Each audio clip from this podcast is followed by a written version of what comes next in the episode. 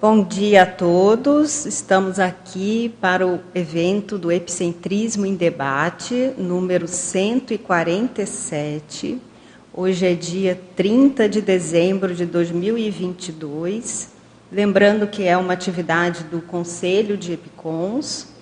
E o tema de hoje é efeito do parabanho energoterapêutico. É bom a gente lembrar também do princípio da descrença, né? É uma atividade onde a gente traz casuísticas pessoais. Então, é importante a gente sempre lembrar do princípio da descrença, procurar manter senso crítico, o autocrítico e debater a partir das vivências pessoais. Esse tema do, do parabanho energoterapêutico ele é um tema que me veio à mente assim que começou as atividades do epicentrismo em debate. Isso já tá, já vai aí para três anos, né? Em março, né? Vai completar aí três anos de atividades. E agora, então, hoje eu estou conseguindo materializar essa, essa ideia de compartilhar com vocês esse, essa minha casuística.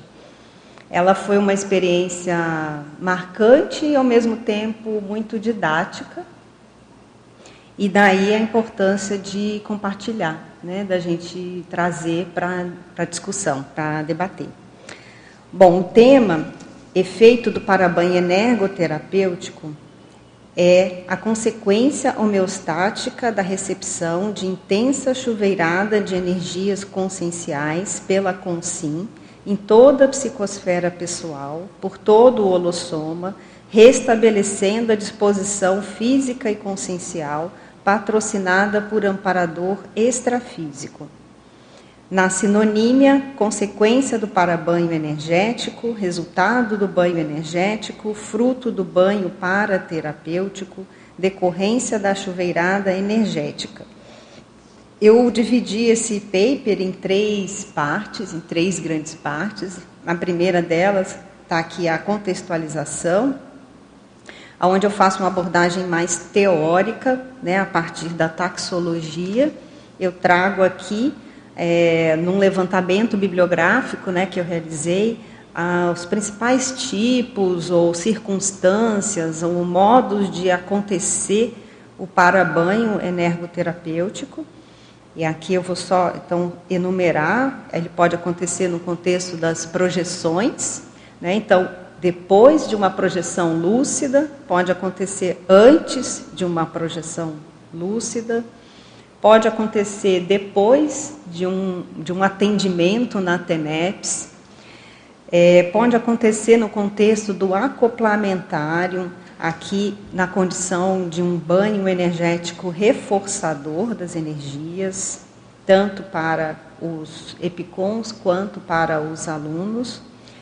Existe o parabanho energético também comum, ou alto banho energético. Existe o banho energético avançado. Existe ainda o parabanho energético na condição de aditivo da voliciolina. Também existe na condição da comunicação das ideias, né, patrocinado pelos amparadores. Há uma situação mais avançada dentro do contexto do epicom lúcido, do epicentrismo. No contexto também da, de, de decisões ligadas a Max Proex grupal.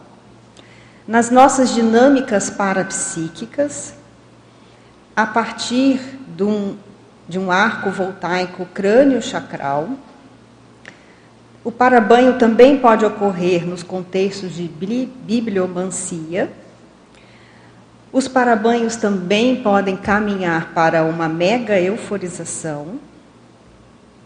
Segundo lá o dicionário de consciencioterapia, né, consciencioterapeuticologia, também podem ocorrer nos contextos de atendimentos aos evolucientes. Também podem ocorrer no início da TENEPS, no início das práticas da TENEPS, no contexto do curso ECP2, Extensão em Projeciologia e Conscienciologia 2. Então, essas seriam as 17 contextos aqui que eu coloquei para a gente pensar as ocorrências dos parabanhos energoterapêuticos. E em seguida, a segunda parte do paper, eu entro na casuística. E aqui eu trago, então, é, a minha casuística pessoal com um banho energoterapêutico. Acho que vale a pena eu, eu contar essa, essa casuística, né? nem todo mundo leu ainda ela, o passo a passo aqui dela toda, então eu vou contar, até porque ela foi o motivo de eu de eu estar aqui trazendo esse assunto para a gente discutir. Então, essa vivência ela aconteceu lá em 3 de maio de 2014. Foi uma situação é, inesperada. É, a gente é, foi, foi acompanhar o professor Valdo num jantar na casa de voluntários, aqui na Cognópolis, aqui no bairro Cognópolis. E, como era de costume, o professor Valdo sempre gostava de chegar muito cedo nos, nos locais, nos ambientes. E dessa vez eu fui só, só com ele, né? o Pedro não estava nesse primeiro momento, e levei ele até a casa da, do voluntário, do casal de voluntários. E nós chegamos, ficamos conversando, e tinha um casal anfitrião na casa, eu o professor Valdo, e mais uma voluntária que já tinha chegado também para o jantar. Quando foi lá para perto das sete horas da noite, chegou o meu duplista, o Pedro, e o duplista dessa outra voluntária também que estava na, na casa. Então nós começamos o jantar e falando de assuntos diversos, e entre os assuntos surgiu o tema dos animais. E como cada um começou a falar sobre animais, enfim, com, é, vivências que tem né, com animais, pets, enfim, conhecimentos gerais, assim. E na hora que ah, os, os, amigos começaram a falar sobre os animais, eu me recordei de um documentário que eu tinha recém assistido, da Net Gil, que o Pedro estava assistindo esse documentário sobre a África do Sul e sobre a vida animal na África do Sul. E eu estava estudando na sala, inclusive estava estudando o, o tema da, da do grupo Carmograma que eu estava elaborando, da Emily Hobhouse, porque eu, eu e mais demais professores né, da Consecutivos estávamos nos preparando para dar as aulas em setembro do segundo Fórum Internacional de Serexologia. E aí o Pedro estava justamente assistindo o um documentário para criar maior rapport com o tema da África, né, e específico da África do Sul. E aí ele me chamou para assistir esse documentário e eu cheguei bem num trecho aonde estava mostrando uma, uma tigresa que ela tinha saído lá da, né, da, da, do seu cantinho, digamos assim, da sua, da sua casa, deixou o seu filhote lá e foi caçar para trazer comida para ele. E quando ele volta da, quando ela volta né, da, da caça, com a comida para o filhote dela, ela não encontra mais o filhote. E ela começa a ficar desolada, né? Ela começa a procurar, procurar, né? Anda por tudo nas cercanias e não acha mais o filhote. E no documentário eles mostram que uma jararaca tinha engolido o filhote dela, né? Aquela cena foi tão marcante assim, porque a gente, a gente começa a ficar desolado igual a tigresa, né? Puxa vida, né? Que situação, que situação. E ela ficou ali, e, enfim. E eu vi aquela cena toda no documentário, e quando no jantar começaram a discutir sobre os animais, eu me lembrei dessa cena. E eu relatei essa cena da, do episódio lá triste da, da mãe com o seu filhote, né, dos tigres, da família tigre lá. E no que eu relatei esse episódio, eu tive uma sinalética do lado direito e houve um tamponamento, como se estivesse assim fechado, né, o meu ouvido, e aquele, aquela sensação de tamponamento, ela se expandiu para a cabeça, todo lado direito, e deu um apito bem suave assim, que durou um, um pouquinho. E depois que veio esse apito, eu tomei um banho de energia, assim, vigoroso, é, potentoso, né, digamos assim, que na hora me fez suar. Comecei a suar, suar e senti um calor, um calor muito grande. E eu estava sentada na mesa, um quadrado assim, mais ou menos a mesa, eu estava numa quina e o professor Valdo estava aqui na minha direita, logo próximo assim. Então, quando eu comecei a sentir aquele banho de energia, aquele suor todo, eu olhei para ele e falei: O que que você fez? O que que você fez? Porque eu estou suando muito e eu estou me sentindo muito melhor. Porque eu tinha chegado no jantar num estado gripal. Eu não estava espirrando, não estava tossindo, mas eu estava me sentindo assim um pouco indisposta. Né? E tanto trabalho para estudar e para preparar a aula, né? Enfim, eu tomei aquele banho de energia e perguntei para o professor Valdo, né, o que, que foi que você fez? E ele me olhou, sorriu e falou assim: Não, não fiz nada. Eu só, eu só pedi para um dos amigos nossos que está aqui presente para te dar um banho de energia, para ver se melhora o seu processo de disposição, porque eu estou vendo que você está tendo que estudar muito para preparar essa aula para o Fórum de Serexologia está trabalhando aí com os estudos grupo kármicos da Emily Hobhouse. E é, eu quis te dar uma, uma revigorada para te ajudar nesse processo, para você ficar mais disposta. E aí, aí, eu, aí eu perguntei, mas quem é essa Conciex? Né? Quem foi o amparador que, que, que deu esse banho, né? que patrocinou esse banho? E aí ele falou, ah, um dos amigos nossos. Eu falei, tá, professor Valdo, mas quem é? Né? Você pode escrever, pelo menos? Aí ele, ah, ele, ele tem uma aparência de indiano, ele tem um bigode preto, um cavanhaque preto, e ele é da Equipex do Xamã. Foram as informações que ele passou ali na hora. E aí, com isso, eu continuava ainda toda molhada, assim, né? Eu falei assim, mas eu estou me sentindo muito melhor. Né? Eu, eu tava, cheguei indisposta, cheguei assim meio, meio para baixo, assim, né? E agora eu estou me sentindo animada, estou me sentindo muito melhor. E aí eu parei e comentei, né? Eu falei, mas que sincronicidade, né? Eu, eu lembrei da tigresa, da história do documentário na, lá da África, e aí logo em seguida veio esse parabanho, é, né, da, da, da, dessa, por essa consciex, né? Aparentemente o indiano, né, vou chamar aqui de indiano, né, na, na falta da, da, certeza de exatamente se, se, era ou se não era, mas enfim, como o professor Valdo disse que ele parecia um indiano, eu vou chamar ele de indiano. E, e aí eu comentei isso, né, falei, mas que sincronicidade, né, eu fiz um relato e logo em seguida tive a sinalética e tive o parabanho. E aí o professor Valdo, assim, ele falou, não, a, a o episódio da a sua lembrança do documentário da, da tigresa não, não veio de você, não partiu de você, partiu desse amparador. Ele que, que ele que pensou esse fragmento né, de, de memória para aumentar o rapport contigo, para ter maior eficácia nesse parabanho energoterapêutico. E aí aquilo me impactou muito mais. Eu falei, além de já estar tá suada, assim, né, um calor, me sentindo melhor, eu falei assim, puxa vida, mas foi muito impactante porque é como se dentro da minha cabeça eu estivesse fazendo um raciocínio, né, de lembrança a partir do que os amigos estavam falando, e aí aquele, aquela memória me veio e eu relatei. Foi um, um fluxo.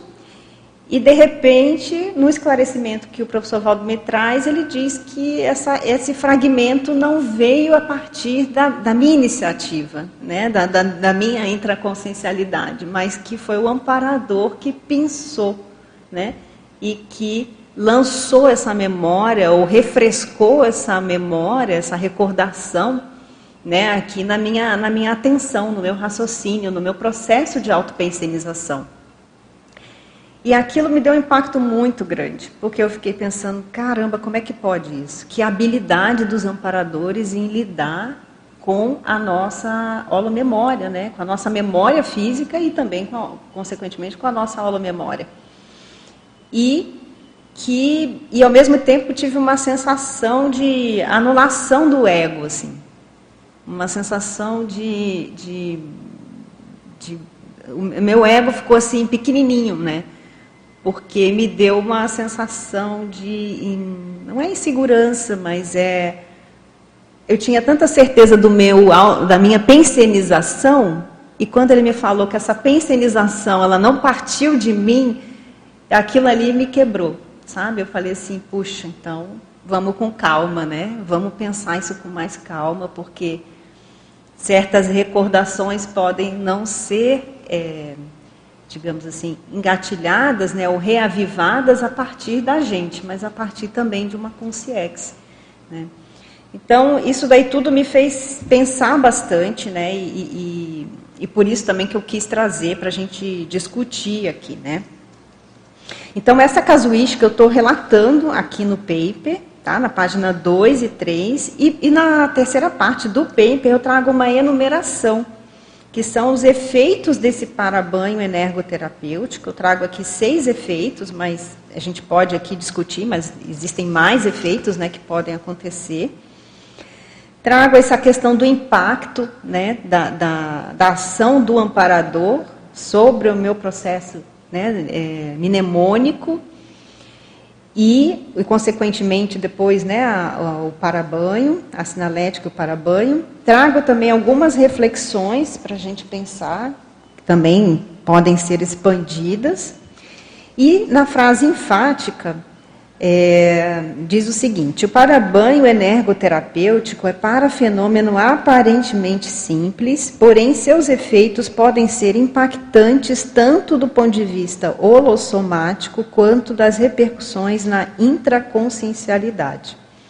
Questionamentos: Você, leitor ou leitora, já vivenciou o parabanho energoterapêutico impactante? Quais os múltiplos efeitos daí advindos? Bom, então é, é, basicamente isso daí o paper, e aí a gente vai abrir então para vocês para a gente começar o debate. Professor Ivo, quer, gostaria de come, começar? Nós já temos uma pergunta aqui que veio pela internet.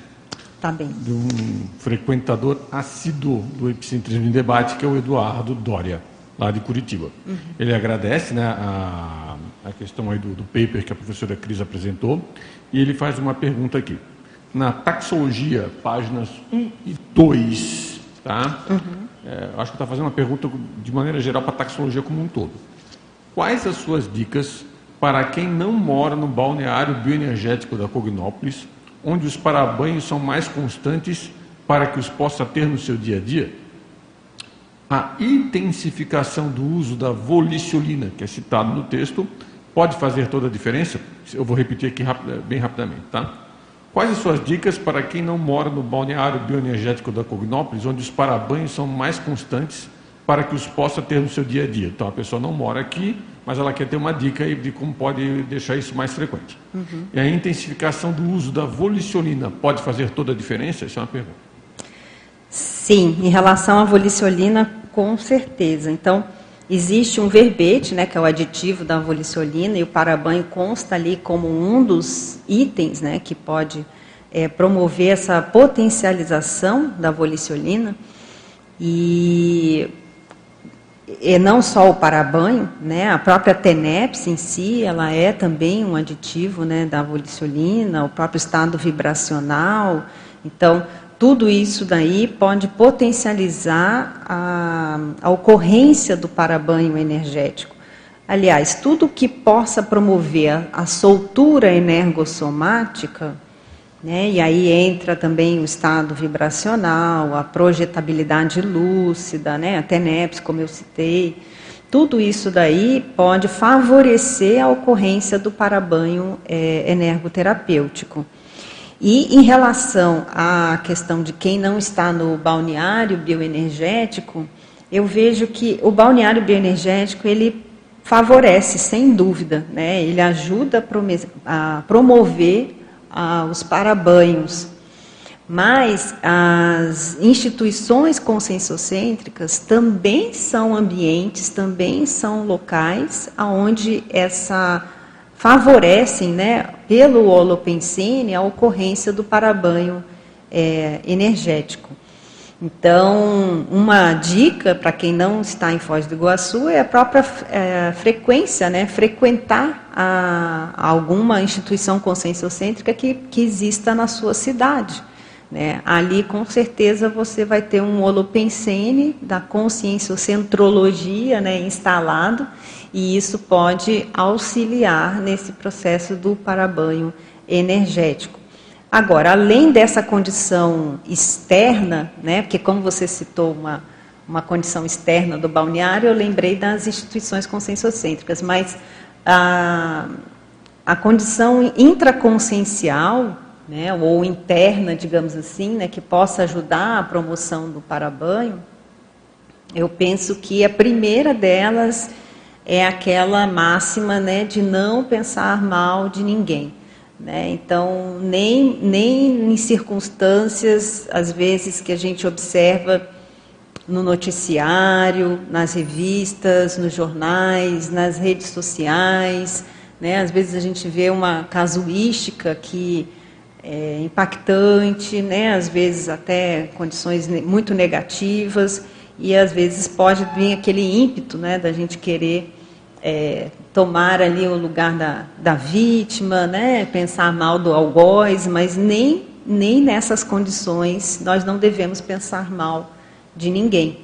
Né? Então, ter esse distanciamento interassistencial, né? ver o que, que pode é, colaborar, né? o que, que pode ajudar naqueles contextos, e não ficar tomando partido de um lado ou de outro, nem da vítima, nem do algoz.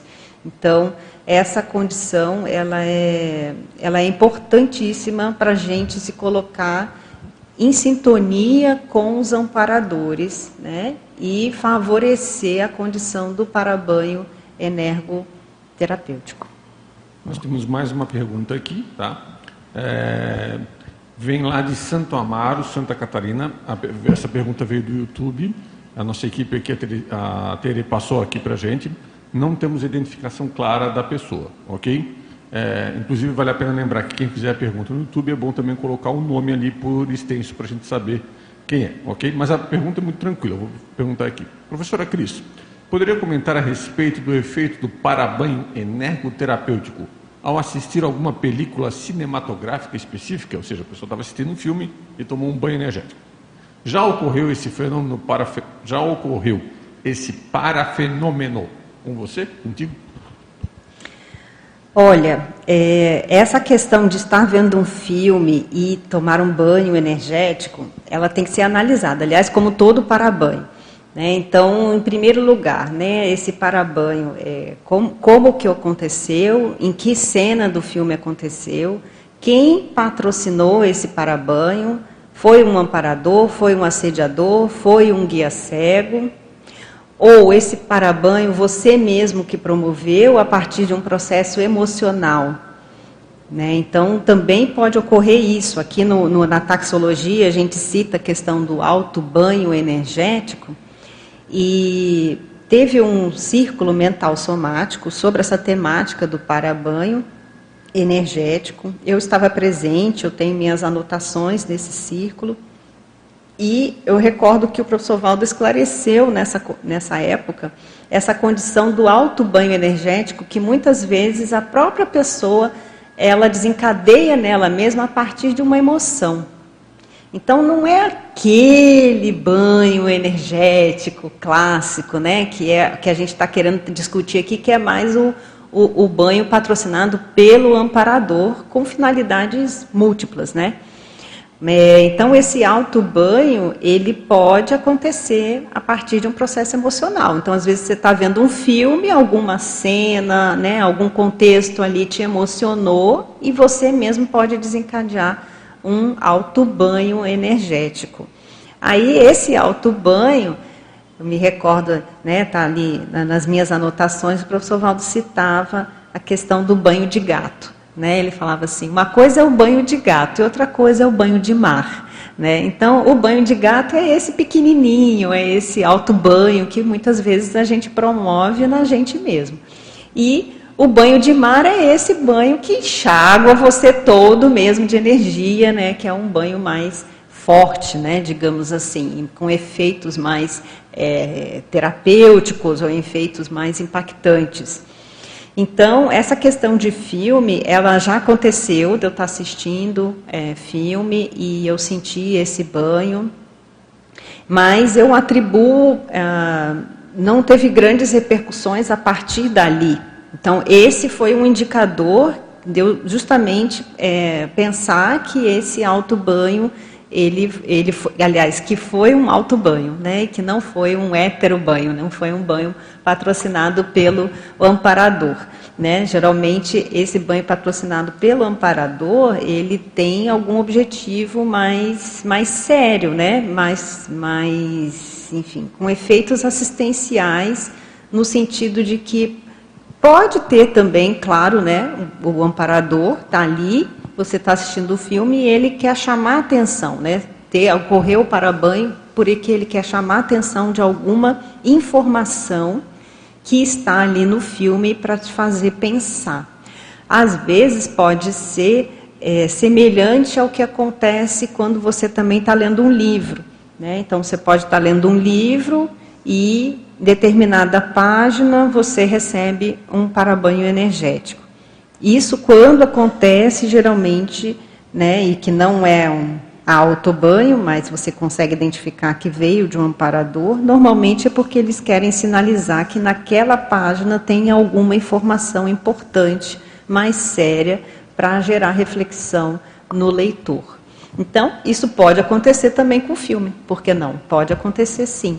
Então, é, é para essa pessoa que fez a pergunta, aí fica a reflexão né? Então, esse banho de energia que você teve, foi um alto banho ou foi um banho patrocinado pelo amparador? Quais foram os efeitos, quais foram as consequências desse banho energético? Quer dizer, aquela cena, aquele contexto que você estava ali pensionizando, aquela informação caminhou para alguma coisa? Né? Você fez alguma coisa com aquela informação que você viu no filme? Aquilo virou um, um texto, um artigo, virou um debate, enfim, você utilizou aquilo em algum contexto de aula, ou não, ou foi só ali um processo emocional do momento. Então, é, acho que basicamente essas reflexões que é importante a gente fazer. Gostaria de aproveitar, pode ser? Seria. Bom dia, então, a todos. Bom dia, professora Cristiane. Parabéns pelo paper. E eu estava lembrando aqui que ele, o, alguém perguntou a respeito né, da questão daqui do, do, do CAEC, né, do campus, né, a questão da gente ter mais ou menos para banhos, né. Eu, assim, quando trabalhei com grupos aqui, né, para levar, principalmente grupos escolares antes da pandemia, e tinha muita criança, por vezes, assim, eu estava acompanhando, né, e foi assim momentos que eu mais tive esses parabanhos, que na época eu não entendia bem assim, mas eram tão espontâneos assim, junto àquelas crianças, sabe?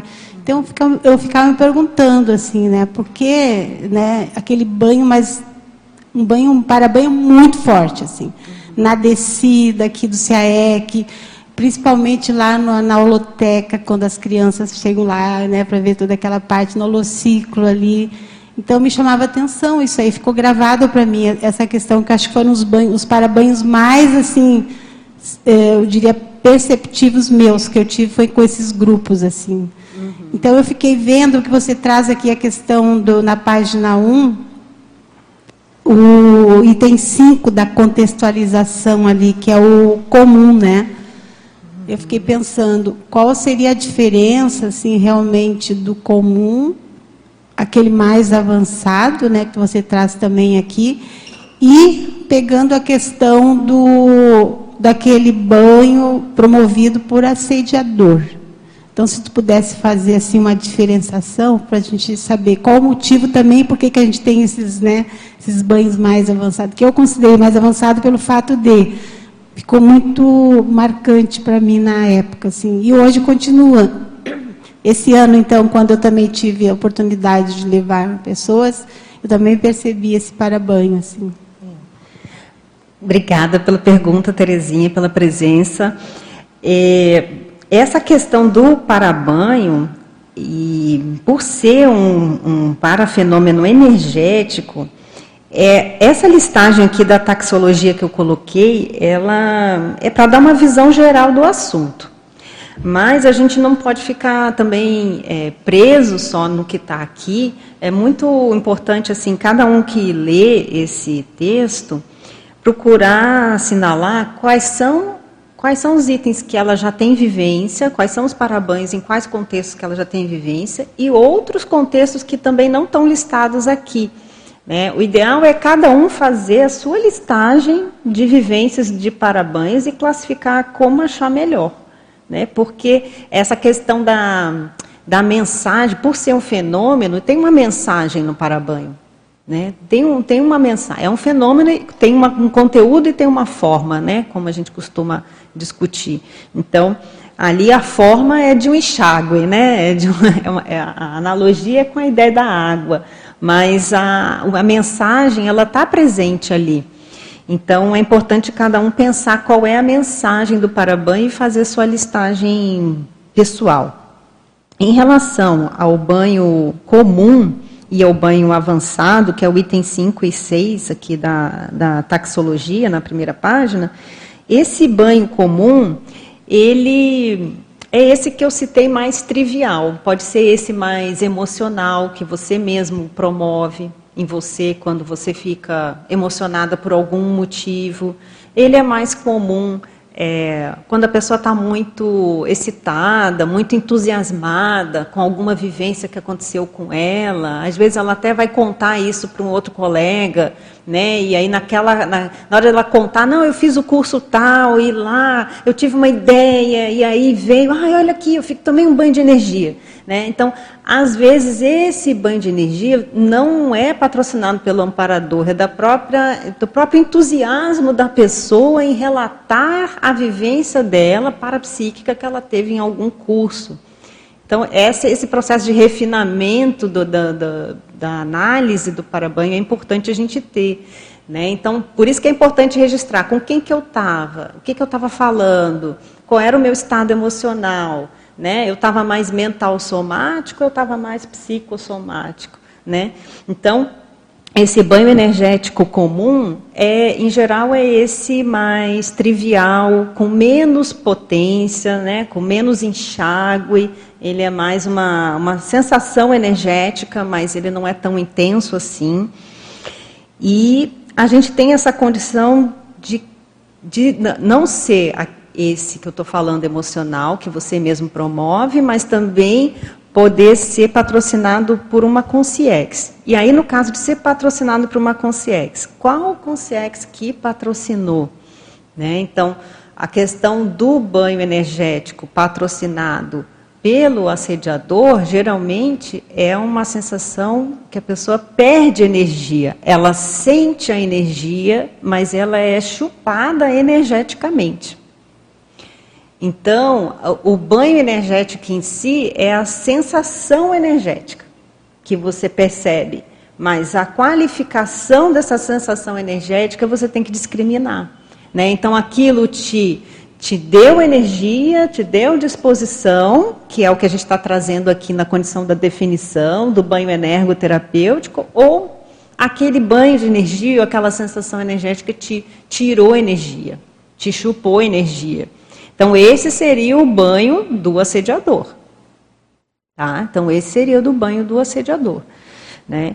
E o banho avançado é aquele patrocinado por consciências mais evoluídas, né? ao modo de evoluciólogos e serenões.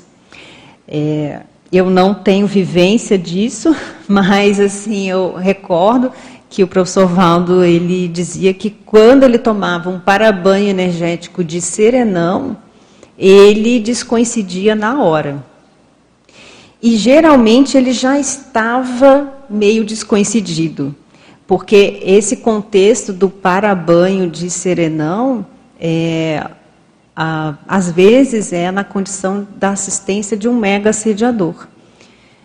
Então, nessas condições, professor Valdo dizia, eu já estava ali numa condição desconheci meio desconhecido, recebo um parabanho de alto nível de consciex para fazer assistência para uma consciex muito necessitada, né, ou, ou, crítica, que é um mega assediador. Então, aí eu estou mais retransmitindo a vivência dele, né, eu não tenho vivência dessa condição do banho avançado. Né? Então, é, é, são nuances assim que a gente tem que observar, né? E, e, por isso a importância do registro. né, que a gente tem que sempre lembrar aqui, né, toda condição de parapsiquismo, a gente tem que criar o hábito de fazer o registro, ver quais foram as sensações que a gente teve, qual era o contexto que a gente estava, né, qual é a energia que está naquele ambiente.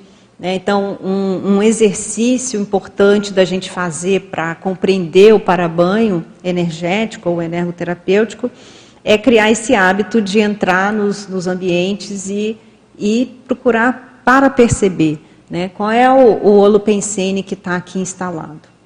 Né, qual é a repercussão das energias desse ambiente sobre o meu holossoma, sobre a minha psicosfera, como que eu me sinto nesse ambiente. Então, isso daí é, é um exercício que ajuda a gente a favorecer a ter o parabanho energético, porque a sua pensenidade já fica voltada para o processo das energias. Né? E a mesma coisa, entrou no ambiente, procurou é, para perceber o holopensene. E aquela outra questão também, aonde está o local de poder desse ambiente? Também é um lugar, é, é um aspecto importante. Né? Então, essa vivência também próxima com o professor Valdo né, me fez observar muito isso. Né? Ele chegava no ambiente, ele já procurava estudar qual era o local de poder do ambiente para ele sentar naquele lugar. Né? Então, ele sempre procurava se colocar numa condição de melhor condição possível dentro daquele holopensene para o trabalho com as energias. Então, é uma série de fatores né, que a gente tem que ponderar quando a gente pensa nesse processo do, do parabanho. Está vendo como parece uma coisa simples, né? mas não é. Né? Não é nada simples.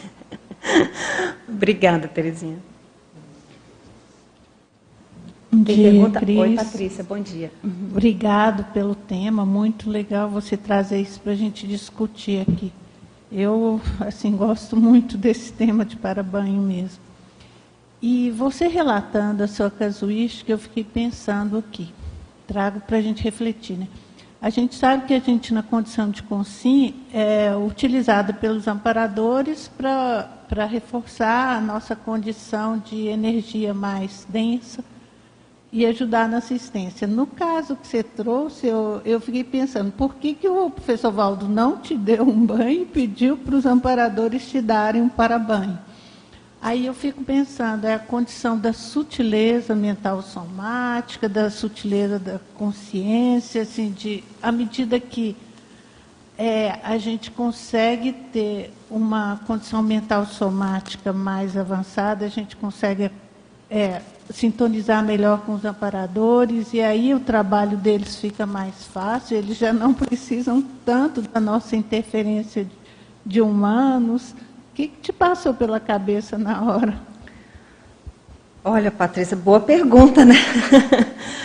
Mas eu, eu até peguei uma folha, sabe? E eu fiz uma análise dessa minha casuística, porque eu achei ela assim é, didática. E talvez até o motivo do professor Valdo ter pedido ao amparador e não ter me dado para banho, talvez tenha sido com esse objetivo didático porque ela, como ele me fez pensar muito e, e, tem essa mensagem pedagógica, tem um passo a passo, não é isso que, que aconteceu. Então, eu até listei aqui, eu botei assim, amparador intrafísico, professor Valdo. Então, tá, tem dois amparadores nessa história, não é só a Conciex, né? Porque o pedido veio por um amparador intrafísico. Aí tem um amparador extrafísico, que a gente já apelidou de indiano, né, na época, por causa da aparência dele. O professor Valdo trouxe a informação que ele é da Equipex do xamã. Então a gente pensa no xamã e a gente já pensa em natureza. Né?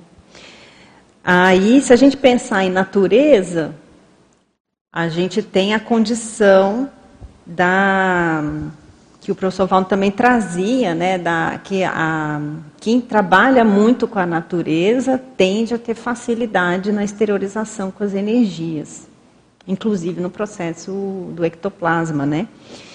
Então, você veja, a potência do parabanho que ele me deu, terapêutico, faz conexão com o processo de gente que tem facilidade com o processo energético e provavelmente, se era da Equipex do, do xamã, também tem facilidade em mexer com a energia imanente, com a energia da natureza.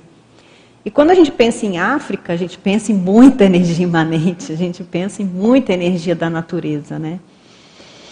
É uma consciência assistida, no caso, eu. Mas uma consciência assistida, mas não foi porque o professor Valdo gosta de mim ou pelos meus belos olhos, como ele, como ele costumava falar. Não é isso. É porque eu estava preparando uma aula de um estudo grupo kármico da Emily House para apresentar no fórum de Serexologia.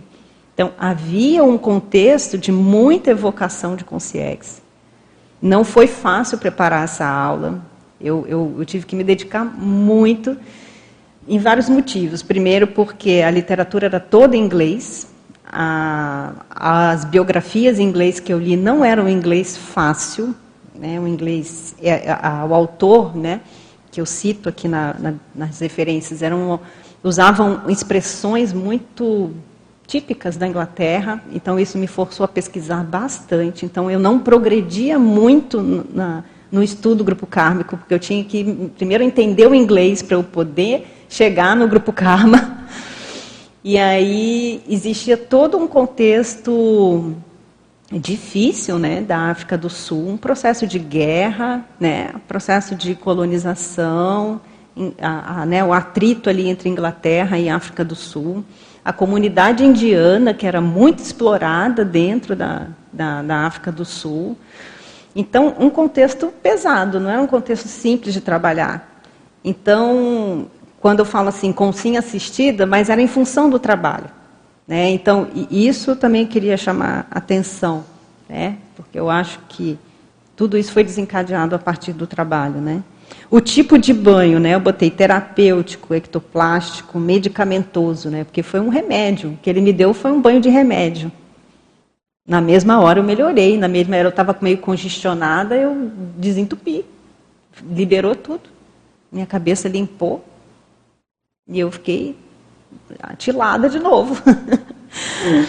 então, houve uma melhora instantânea. Né? A, a questão também de primeiro a sinalética, depois o parabanho. Isso também não é curioso? Porque esse é um dos assuntos também que eu tenho aqui para discussão, né? essa relação da sinalética e do parabanho. Né?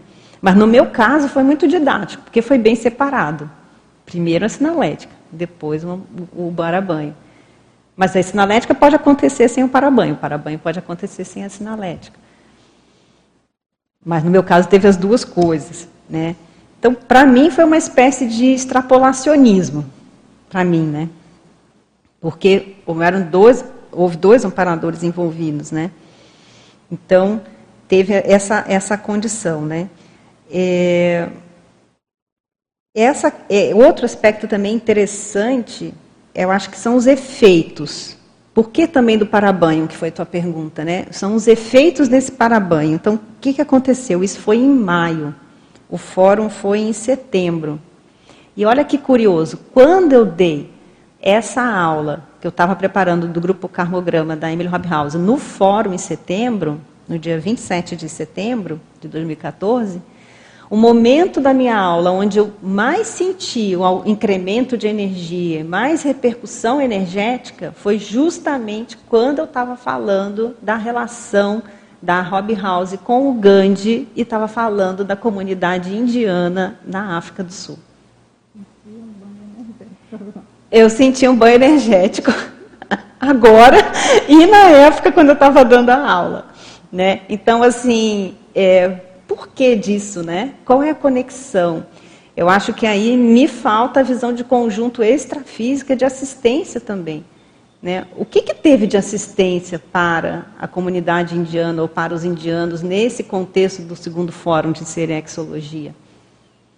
É, então, porque eles não, foi, não, foi, não, foram só eles, né, mas ah, as próprias tribos africanas lá foram muitos as diversas etnias, nacionalidades que tem lá na África foram muito exploradas ali, né, pela, pelos holandeses, pelos ingleses mesmo, né?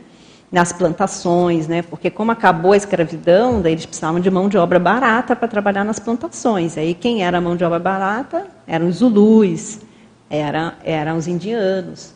Então, é, eles foram muito explorados. E o Gandhi te, fez todo um trabalho, ele, ele, tinha se formado em direito, né? ele fez todo um trabalho de defesa jurídica dos, indianos, dos direitos dos indianos na África do Sul. Né? Ele ficou uns 20 anos lá na África, trabalho, na África do Sul, trabalhando com isso. Então, você para e vê também a condição da relação do, do Gandhi com a Rob House, que é a que eu cito aqui também na, no texto. Né? O, o, o, Gandhi ele era um admirador da Rob House, né? e ele, pelo todo o trabalho que ela fazia de pacifismo. E ele pediu a intervenção dela para justamente ajudar na negociação com os líderes sul-africanos dos direitos dos indianos lá. E ela faz essa intervenção, né? Ela ajuda nessa conversa, junto com outros amigos da época, né? Que colocam ela nessa, apresentam ela para o Gandhi, porque ela não conhecia pessoalmente ele, né? Então ela veio a conhecer ele e conseguiu colocar ele em contato com, com o líder sul-africano lá. E conseguiu evitar que acontecesse mais mortes de indianos, porque se os indianos tivessem feito mais é, manifestações de rua na, na, na, África do Sul, provavelmente eles teriam sido massacrados pela polícia ali, pela, pelos governantes da época. Então, houve todo um contexto de assistência muito grande. Então, extrafisicamente, o que, que é que não aconteceu? Então, aí outra coisa que me fez pensar muito nessa análise desse caso, né? Eu parei e falei assim, isso foi em maio de 2014, o fórum foi em setembro. Aí sabe o que, que eu fiz? Eu fui lá na, no ICGE, na paralencologia, para ver se tinha alguma coisa de indiano ou de xamã por essa época. E aí eu encontrei. Aí lá no site do ICGE, olha que interessante. No dia 11 de junho de 2014, aparece assim: Xamã apareceu na mini tertúlia, estava atendendo processos da África. Aqui, ó, no mês seguinte, que o indiano apareceu lá no, me deu para banho. Aí, em julho, 25 de julho de 2014, Xamã apareceu na Miri Tertúlia. Então, olha só, em maio, nesse jantar, na assistência dos processos grupo kármicos da Rob House. Em junho, Xamã na Mini Tertúlia. Em julho, Xamã na Mini Tertúlia. Aí, em agosto, não encontrei nada. E em setembro, o Fórum de Serexologia da Consecutivos. Então vocês vejam que há todo um processo de assistência que começa bem antes do evento, no evento e pós-evento, porque aí tem as derivações do que, que aconteceu né, depois do segundo fórum de serexologia. Você vê, a Consecutivos continua fazendo fórum de serexologia, né, a gente fez o terceiro fórum de serexologia, com a apresentação da, sobre a Marie Corelli, que foi inclusive a professora Michele, que está aqui, que apresentou o grupo Carmograma da, da Marie Corelli. A gente já teve o quarto fórum de serexologia sobre o Pasteur. E a gente vai ter o quinto fórum de serexologia ano que vem, né, para estudar o padre cientista, né, o Roberto Landel de Moura, como hipótese de personalidade consecutiva do Guilherme Kunz, né, em abril do ano que vem. Então você vê que é, todo um processo de antes, durante e depois. Né, e a gente não tem essa visão de conjunto. Não tem. Então, você veja, né? Eu estava imersa num processo de análise grupo kármica, num processo da África, da Inglaterra, dos indianos. Minha pensenidade estava girando em torno disso. Então, talvez o fato do professor Valdo não me dar o parabanho e pedir para uma consciex indiana me dar o parabanho é porque havia uma derivação, uma interligação do que estava acontecendo comigo intrafisicamente, com as consciex, com o processo extrafísico de assistência do Fórum de Serexologia. Excelente, isso mesmo. Fica bem mais claro para a gente essas ideias. Né? Não é interessante legal. a gente pensar? É uma hipótese razoável, né? Eu até trouxe aqui, ó. Não, enriquece muito mais, né? O, o, o panfleto da época, né? Não sei se dá para ver bem aqui, né? Tem o rosto da, da Juliana Costa, o, o rosto da Emily House, né? E aqui tem, a, tem as aulas todas, né? Todo mundo enfim, o professor Pedro deu aula de personalidade consecutiva, a professora Milena Mascarenhas deu aula da, sobre a Guerra dos Boris, a contextualização do período. A própria Juliana Costa deu aula da biografia da Emily Hobhouse. Aqui, na época, a gente chamava de parasociometria, né, da Emily Hobhouse, foi a aula que eu dei. Uh, o João Paulo Costa deu uma aula sobre o temperamento, a conscienciometria serexológica da Rob House, e o Caio Polizel deu uma aula sobre proexometria da Rob House. E ainda teve um campo bioenergético com os EPICONs Pedro Fernandes e o Wildenilson Signorini, 26 a 28 de setembro. Então, é, é, é um envolvimento muito grande, né? E a gente não tem noção extrafísica de tudo, tudo que está acontecendo nesses eventos, nesses cursos que a gente Muito dá. Muito legal. Michele, você quer falar sobre isso ou vai mudar de assunto? Porque depois eu quero também trazer outra casuística. Não aproveita. É porque é, eu estou assim muito impactada por essa história que você contou eu vinha vindo, eu não pude chegar bem na hora, e eu vinha vindo ouvindo né, a, a história, eu não sabia dessa sua experiência, uhum. apesar da gente conviver bastante. E eu não sei se você sabia, se eu já te contei uma experiência que eu tive de uma característica assim de muita semelhança com essa que você teve com esse indiano. Uma vez eu estava no laboratório atendendo lá no imersão, né, que a gente faz imersão, imersão laboratorial, retrocognitivo com o aluno, a gente fica uma semana inteira com o aluno no laboratório. E ali, num determinado atendimento, a gente estava fazendo uma clarividência e eu fui invadida por uma energia das características muito semelhantes a essas suas que você descreve na sua experiência. Uhum. E no fim, a, a, o Pedro estava do lado, depois a gente foi fazer a, né, a nossa troca de professores. E ele falando, foi um indiano que estava aqui. Eu tomei aquilo como hipótese, né? Porque eu não vi quem que fez aquela, quem que patrocinou aquele, aquele fenômeno.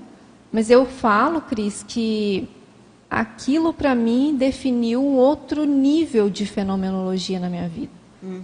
De, de, recepção de energias, de desobstrução energética, de extrapolação. Eu me senti, eu, eu comento que eu, na, na, época eu traduzi isso como se eu tivesse dentro da turbina de Itaipu ligado ali e eu tentando sobreviver ali dentro. Porque nitidamente esse processo de suportar aquele volume de energias naquela, naquela intensidade eu nunca tinha vivido na minha vida. Uhum. E olha que eu já passei muita experiência com energia, CP2, CP3, dinâmica. E aquele dia foi diferente demais, assim, diferente demais. Uhum. E eu não tinha, assim, ainda parado para pensar, sob o ponto de vista, por exemplo, das questões grupocármicas, das questões grupocarmológicas, dos estudos que a gente faz. Se tem ou não a ver, se existe algum amparo de função específico de base indiana para esses trabalhos que a gente faz. Né? Eu não, não sei te precisar agora, porque eu tenho que localizar as datas. Se eu foi nesse período que eu estava fazendo lá o trabalho do grupo carmograma da Corelli, não sei. Teria que verificar se coincide. Mas eu achei muito interessante, apesar da sinalética ser algo muito pessoal, personalíssima, né? Se assemelha, eu não sei se é a mesma com CIEX, mas eu acho que é da mesma turma. Uhum analisando agora, né, pelo seu relato. Uhum. E assim, nossa, fiquei aqui com um monte de ideias. Uhum. E o, o efeito a posterior disso realmente foi uma mudança de condição pessoal nesse processo de compreensão energética. Uhum. Então, eu lembro que na época eu fiquei pensando assim: a, a conclusão para mim do fenômeno foi assim, gente, a gente não entende de energia no nível que a gente ainda precisa uhum. compreender. A coisa é muito além, é muito mais material, é, no sentido assim de forte, concreta, é, modificadora das realidades, né? Uhum. Enfim, eu queria dar esse relato aqui, ver o que, que você acha. Não, né? Obrigada é pelo Obrigada pelo seu relato. Eu que agradeço o convite, né? Porque assim, tudo a ver. É. Tudo a ver. Então, é, é legal porque você também fez esse trabalho, o Grupo Kármico, né? Você viu o que, que é o trabalho de evocação, você parar, pensar em cada consciência que está ali. Né? Primeiro você faz aquela leitura, depois você vai colocar tudo aquilo no mapa, vai localizar as consciências, vai ver o nível de qualidade da relação interconsciencial entre as consciências que você está analisando. Então, tudo isso é um nível de, de, profundidade, né, de evocação muito grande, né, porque você entra ali na, na história das pessoas. Né, então, você precisa ter um nível de, de, de intencionalidade né, muito interassistencial e, e, ao mesmo tempo, né, eu costumo sempre falar isso, né, eu, o que eu quero com o processo dos estudos grupo kármicos é, ao mesmo tempo, a gente é, fazer ciência com isso, então, desenvolver a grupocarmometrologia, a grupocarmogramologia e, ao mesmo tempo, fazer muita assistência através disso. Né? Então, eu achei bacana aí no teu relato né, essa, essa questão também do impactante, do impacto, né, do efeito do, do, do, do parabanho patrocinado pelo amparador na gente. Né? Então, é, é para mim também foi um delimitador. Porque ali eu senti que, eu falei, eu não entendo nada de autopensionização e holomemória. Falei, caramba, como que um amparador pinça uma recordação e me faz lembrar e pensionizar naquela recordação, eu achando que eu que estava lembrando e ele que estava lembrando por mim, né? Quer dizer, a lembrança é minha, mas ele que desencadeou a lembrança em mim. Então, eu, aquilo foi muito impactante. É que eu, que eu falo na frase enfática dos impactos intraconscienciais, né? E, ao mesmo tempo, o impacto energético no holossoma que eu recebi, a melhoria instantânea. Uma melhoria instantânea do, do estado físico, somático, energossomático, psicossomático, mental somático. Na mesma hora, eu falei, opa, Estou aí, estou aí para tudo que vier. Eu mudei completamente do estado que eu estava assim, quietinha, meio calada, meio na minha, meio ainda sem disposição, para o estado de atilação, assim. Então é, é isso que você falou, sabe, Michele? Realmente chama muita atenção esse poder das energias, que eu acho que ainda a gente ainda é acanhado perante o que as energias podem favorecer. Eu acho que eu concordo com você nesse sentido, né? Falta mais empenho, mais dedicação para o processo energético para a gente chegar nesse nível né, que os amparadores mostram para a gente que é possível ter, né? E eu acho que eles justamente promovem tudo isso, né? E o professor Walter falava isso, né? Na mini tertúlia ele distribuía banho de energia, digamos assim, né? Que é um, é um processo pedagógico, né? É um processo didático. Fala, olha aqui, olha aqui a energia, vocês estão sentindo energia? Né? Então é para a gente ver que essas energias existem, que elas são fortes, que a gente pode desencadear energia nos outros. Né? Então, isso também me fez muito pensar. Né? Nessa condição aqui, eu estava como assistida. E teve um impacto muito grande. Mas a gente pode pensar, o ideal é eu, eu conseguir, eu promover esse parabanho nos outros, eu conseguir fazer essa assistência nos outros, né? Eu quero chegar lá nesse nível, né, mais avançado que esse essa consciência indiana conseguiu promover em mim. Né? Então, é, ela serve para os dois lados, né? Na hora que você é assistida, você pensa no, no outro lado que foi o assistente. Na mesma hora que você está como assistente, também você pensa na condição do assistido, né? Então, esse exercício, né, a gente tem que estar sempre se colocando nesse movimento, né? É assim, é, como se aquela máxima, né, que a gente já ouviu milhares de vezes, se tornasse muito mais concreta. Aquela máxima que fala assim: você quer ter parapsiquismo? Faz assistência. É. Uhum.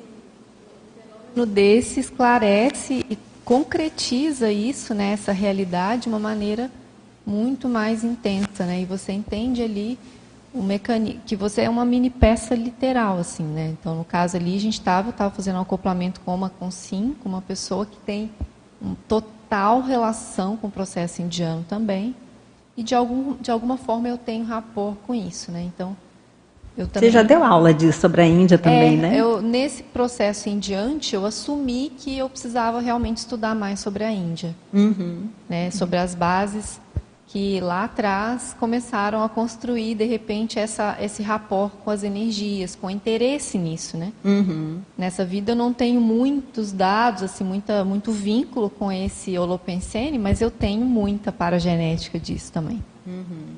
Então, achei muito interessante isso aqui. Uhum. E essa coisa que você citou aqui especificamente, essa parte de vir uma sinalética, depois vem um calor, esse calor que expande, que desentope, que vai extrapolando, é bem isso que eu senti. Bem isso. Isso parece dar a gente a entender que esse indiano já está envolvido nesse trabalho com vocês há muito tempo, né? Sim. Ele está fazendo as conexões das coisas, né? Sim, é, a gente tem que ficar com os olhos e para-olhos abertos, né? Com a para-pele também, para sentir os banhos. Agora, Cris, é, eu queria aproveitar a oportunidade de trazer uma casuística que aconteceu comigo ontem, que eu ainda estou bastante impactada e eu acho que mudou o meu nível de homeostasia. É, eu já sou doadora de sangue há muito tempo, há mais de 20 anos, e no final do ano eu sempre vou lá, porque eu sei que final de ano precisa de sangue, e em janeiro eu vou fazer meus exames, colonoscopia, a gente tem que ficar um tempo sem doar. E ontem eu fui doar no meu planejamento e tal.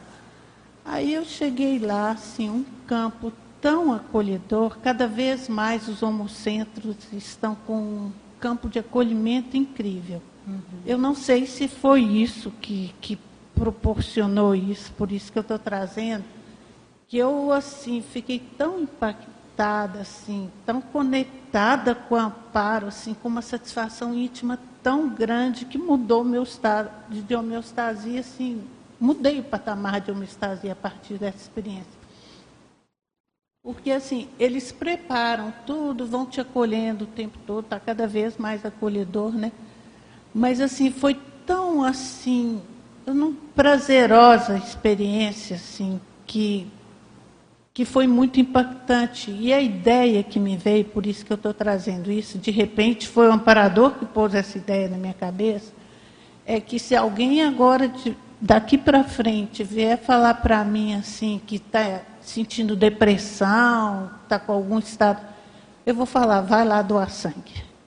Sabe? Que eu tenho certeza que você muda daí para frente. A vontade que eu tinha de estar lá todo dia doando sangue. Uhum. E olha que eu dou há mais de 20 anos, mas assim, eu não sei o que aconteceu. Uhum. Eu realmente não, não sei explicar o que aconteceu, se era para passar essa ideia, mas esse estado que eles me proporcionaram, assim, sabe, era uma mega euforização íntima, mas muito suave, muito sutil e duradoura. Não foi nada assim fenomenológico impactante. Foi uma coisa assim. Eu não sei como você classificaria esse tipo de experiência nesses seus banhos. É, às vezes é assim, não sei se posso dizer que é um parabanho, né, em específico. Às vezes é o próprio holopensene do ambiente é fraterno, né? O objetivo é fraternidade, né? É assistência. Então, o, o, o holopensene ele é positivo, né? Ele é homeostático. Né? O parabanho é como se tivesse ali um momento mais de de, de, é um recorte, né? Como se fosse um diálogo, né? O professor Valdo ele fala em, em paradialética no processo do, do parabanho.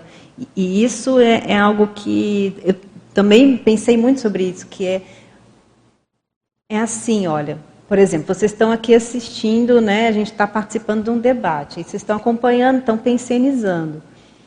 Então, a Michelle teve a iniciativa de fazer um relato da experiência dela, você teve a iniciativa de fazer um relato da tua experiência, e a gente está conversando sobre isso daí.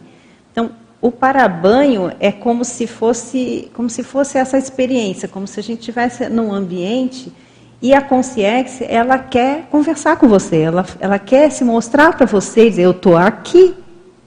E nessa mensagem, além de dizer eu estou aqui, ela diz alguma coisa mais. Às vezes é só eu estou aqui, às vezes ela quer dizer alguma coisa a mais, né?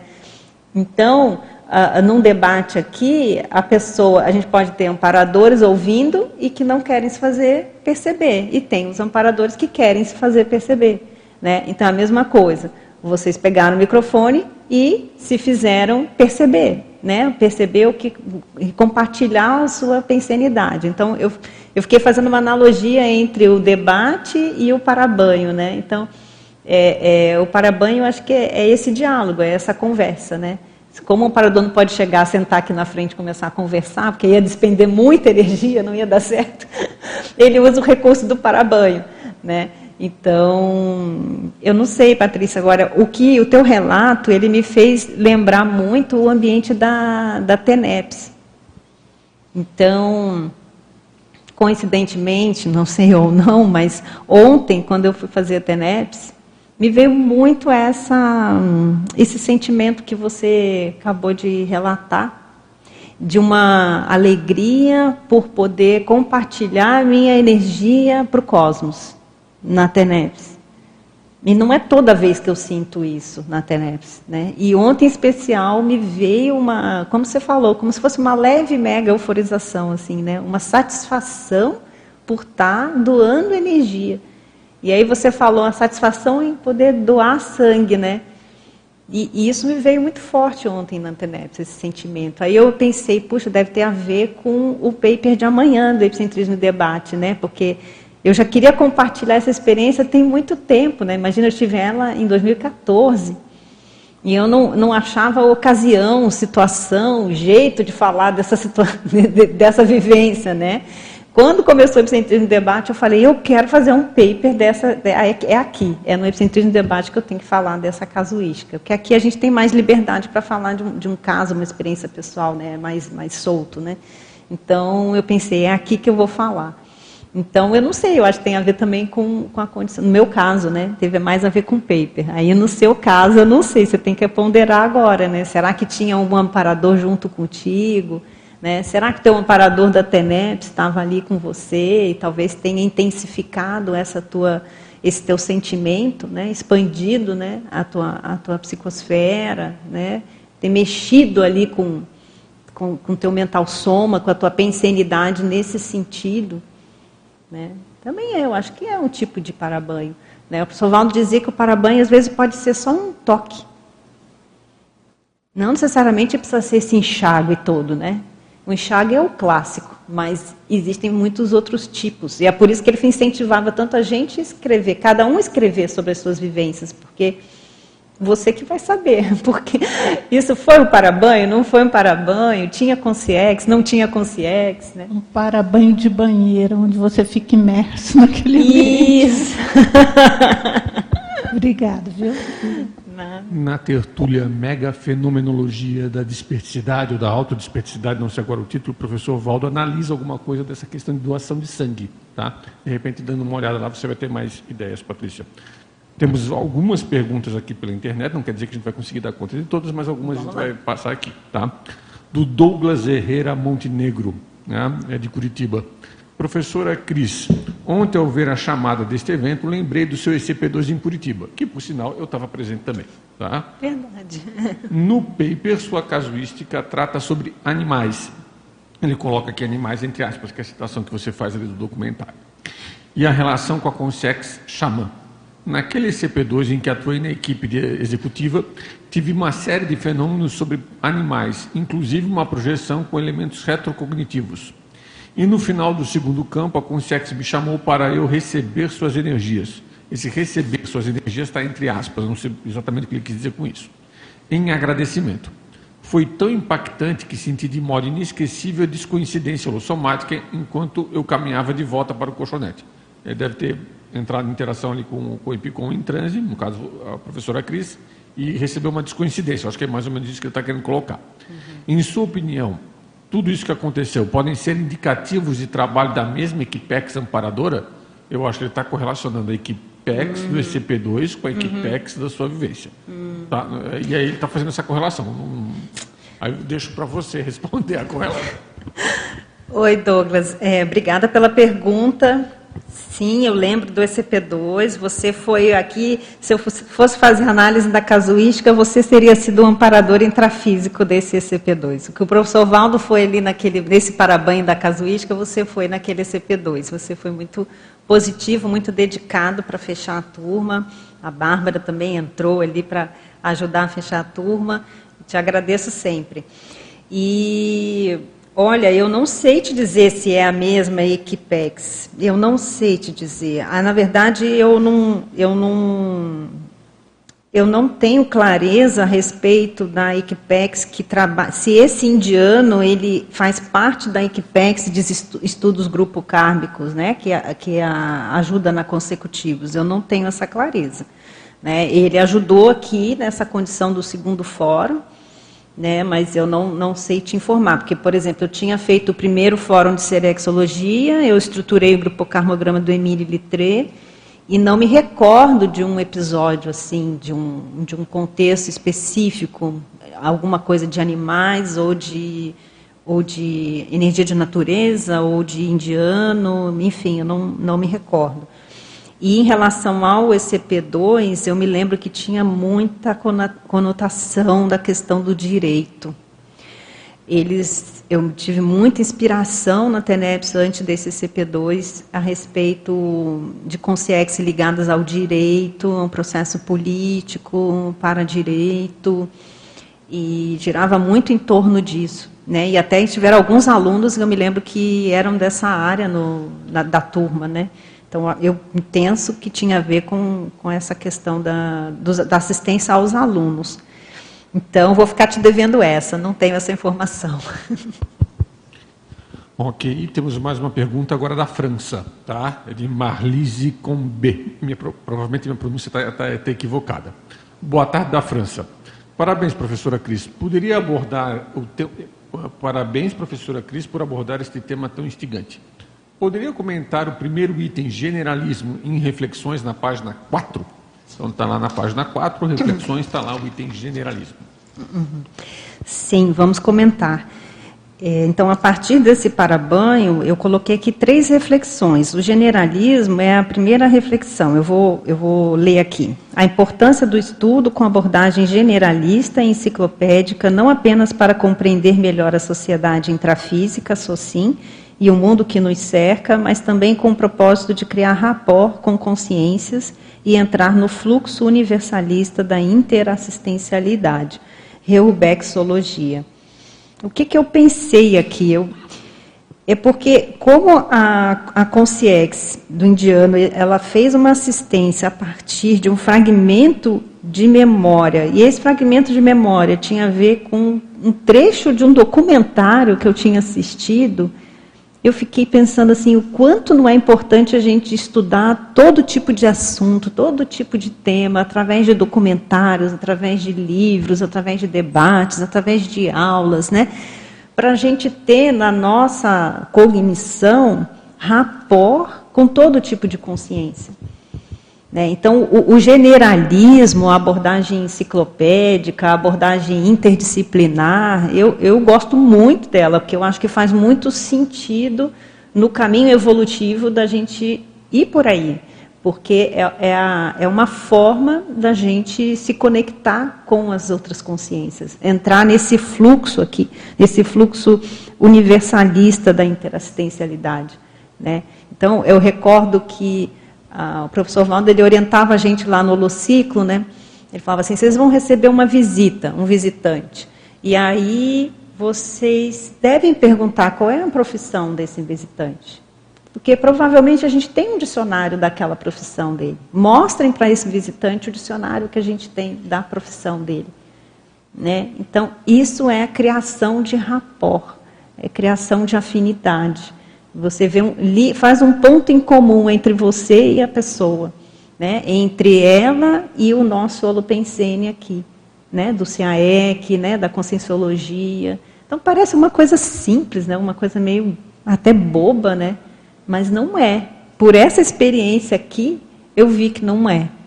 Né? Então, o amparador ele usou um fragmento de memória sobre os animais para aumentar o rapport comigo, para ser mais eficaz na assistência, na terapêutica, para melhorar o meu estado de saúde.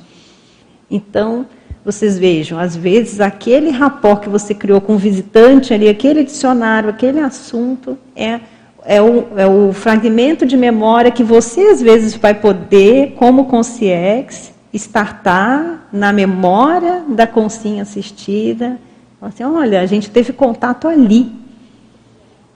A gente fez contato ali, lembra? A gente falou daquele assunto. Então é, é, é, é interessante isso, né? Que é um, é um, como se fosse uma porta aberta. Você abre uma porta aberta, um diálogo, né? Com todo tipo de consciência. Então a ideia do, do generalismo é isso. Então não é um generalismo só por ele mesmo. Quer dizer, para você conhecer tudo que existe na sociedade. Né? É isso que eu estava querendo dizer. É, não é cognição pela, pela cognição Claro, conhecimento sempre é importante. Nessa dimensão intrafísica que a gente está, a gente precisa saber sempre a melhor forma de lidar com isso. Né? Isso ajuda até a nossa sobrevivência aqui, ter conhecimento sobre a vida intrafísica. Mas vai além disso, né? é você é, colocar isso no contexto do parapsiquismo, para caminhar para a cosmovisão. Você ampliar sua cognição para caminhar para essa cosmocognição e, com isso, entrar nesse fluxo maior de conexão com todas as consciências. Né? Essa que foi a intenção desse generalismo. Temos mais uma pergunta, então, aqui da internet, tá. é, da Bárbara Maia. E qual a forma mais ade... ah, desculpa, qual a forma mais adequada de analisar um parabanho? Quais os cuidados podemos tomar a fim de evitar análises distorcidas desse, desse fenômeno? Olha, é, como todo parafenômeno, Bárbara, a questão é registro e, e análise com o tempo. Né? A gente, às vezes, tá ali, o processo está quente, a gente não, não consegue enxergar bem né, o que, que significa aquele fenômeno, aquele parabanho, naquele momento específico. Então, quando passa o tempo, né, a gente olha e tem um acúmulo de dados sobre o, o registro de parabanho para poder fazer essa análise.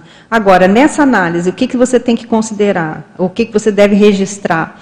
O seu estado holossomático, do ponto de vista né, dos quatro veículos, você deve considerar a sua hipótese, foi um alto banho, foi um hétero banho, se foi um hétero banho, que tipo de padrão de consciex que promoveu esse parabanho, se foi um amparador, se foi um assediador, se foi um guia cego, qual era o contexto que você estava, com quem você estava falando, qual era o assunto, qual era o tema. É, eu acho que tudo isso daí é, é importante, e o ambiente também. Né? Eu me recordo, ali não foi bem uma questão de parabanho, foi uma questão de assimilação, de assim que eu tive eu estava numa banca de TCC, a pergunta veio da Bárbara, eu lembrei da universidade. Estava numa, numa banca de, de, de, trabalho de conclusão de curso e tinha uma, eu estava como professora convidada para analisar o TCC, uma monografia e, né, e, e dar meu parecer. E aí a colega que tinha me chamado na área da pedagogia e a aluna apresentou então o trabalho e na, depois que ela apresentou, eu fiz pequenas observações, o trabalho estava muito bom, e aí eu sinalizei, eu acho que umas duas, três coisinhas só assim. Mas uma das coisinhas que eu sinalizei, é, eu senti que na hora que eu sinalizei, eu, eu assimilei energia. Né? Eu, eu senti que eu, alguma coisa eu, eu puxei para mim ali daquele contexto, e aquilo me deu um impacto energético ruim. E aí, depois daquilo ali, eu trabalhei energia, mas não, não consegui é, resolver aquela situação. Né? Isso já tem bastante tempo. E eu me recordo que depois eu fiquei com uma dor na cabeça, sabe? Depois começou uma dor na cabeça, uma dor na cabeça, e começou uma dor de cabeça, e eu falo, nossa, não estou. O que será? E eu, na hora, hoje, olhando para trás, eu sei que foi naquele momento. Mas na época eu não sabia que tinha sido naquele momento que eu tinha tido uma assimilação, né? Eu sei que passaram, acho que foi, isso foi tipo uma quinta-feira, eu precisei fazer uma viagem para Cascavel. Então isso deve ter sido, acho que foi em 2000 e Foi na época da, da que eu estava é, cuidando da publicação do meu primeiro livro, do livro que foi a minha dissertação de mestrado. Então eu estava indo para Cascavel lá na editora para acompanhar a revisão. E aí eu fui numa, acho que numa sexta-feira, passei o dia lá, fiquei dentro da gráfica e lá tinha muito cheiro. E aquilo aguçou mais ainda a minha dor de cabeça. E aí eu fiquei com aquilo, aí chegou o final de semana, eu voltei e falei, nossa, acho que foi o cheiro da gráfica, né? Fiquei com uma dor de cabeça. Então a banca foi na quinta, a viagem foi na sexta para a gráfica, aí final de semana eu não fiquei bem. Quando chegou segunda-feira, fui falar com o professor Valdo. Professor Valdo, está estranho, eu estava tão bem até o final da semana, mas chegou o final de semana, eu acho que foi o cheiro da gráfica, eu não sei, eu estou com uma dor de cabeça que estranha, não tem dor de cabeça, não estou entendendo isso aqui não. Aí ele falou, vem cá, peraí. Aí ele pegou, fez um arco voltaico. Aí na hora que ele fez um arco voltaico, passou. Na mesma hora passou a dor de cabeça. Aí, eu, aí ele falou assim, Cris, isso aqui aconteceu, deve ter uns três dias, e foi alguma coisa que você comentou, alguma coisa. Aí eu assim, professor Valdo, a única coisa que eu fiz na quinta-feira, não foi o cheiro da gráfica? Não, tem nada a ver com o cheiro da gráfica. Ele falou assim, foi alguma coisa que você comentou, alguma, foi algum diálogo, alguma interlocução, alguma coisa com alguém. Eu falei, ah, professor eu participei de uma banca, e aí eu fiz algum. Ele, é isso aí, é isso aí. Aí eu falei, ah, aí ele falou, é, minha filha, é assim mesmo, você fez assistência. Só que você tem que agora aprender a fazer a desassimilação é, simpática. Você assimilou, você limpou a aluna, mas você tem que você tem que se desassimilar essas energias. Tem que investir mais aí no trabalho energético. Eu falei, não, tá bom. E aí ele falou assim, mas presta atenção, qual foi o assunto? Anota qual foi o assunto que você comentou e dentro do contexto que estava. Isso tem relação com a assimilação. Eu falei, ah, então tá bom, aí eu registrei. Então, assim, hoje eu já sei, quando eu vou, eu já sei que tem esse assunto, eu já entro com mais cautela, eu já me preparo energeticamente, porque eu já sei que é um assunto mais delicado. Então, assim, é, você vê tudo, né? Isso foi uma assimilação. Mas o parabanho é a mesma coisa, você tem que ver quem era o contexto, você estava falando com alguém, qual era o assunto, qual foi a repercussão, como, como você se sentiu, melhor, pior, né? os efeitos a curto prazo, médio prazo, enfim, é, não tem jeito, né, Bárbara? É registro e, e análise. Temos mais uma pergunta aqui, é, da Sônia Ribeiro. Considerando o item 16, o item 16 que eu acho que deve ser da contextualização, sim. Tá? Pré-TENEPS. Como ampliar o entendimento do parabanho que ocorre logo antes de adentrar o tenepsário?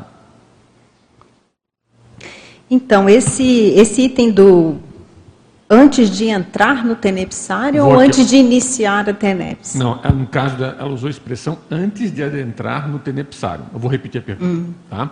Como ampliar o entendimento do parabanho que ocorre logo antes de adentrar o tenepsário? É aqui a pergunta que ela fez. Uhum. Tá. É, esse aqui que eu coloquei da, do item 16, é, pré-TENEPS, eu pensei, eu pensei, ou pelo menos eu coloquei a partir da vivência que eu tenho, no, no sentido de quando eu estou iniciando a TENEPS, o processo é, ainda de, de, estado vibracional que eu realizo, mobilização de energias, né? nesse estágio ainda preparatório para começar a TENEPS. E muitas vezes acontece esse parabanho do, do amparador da TENEPS, nesses momentos ainda iniciais né, do trabalho.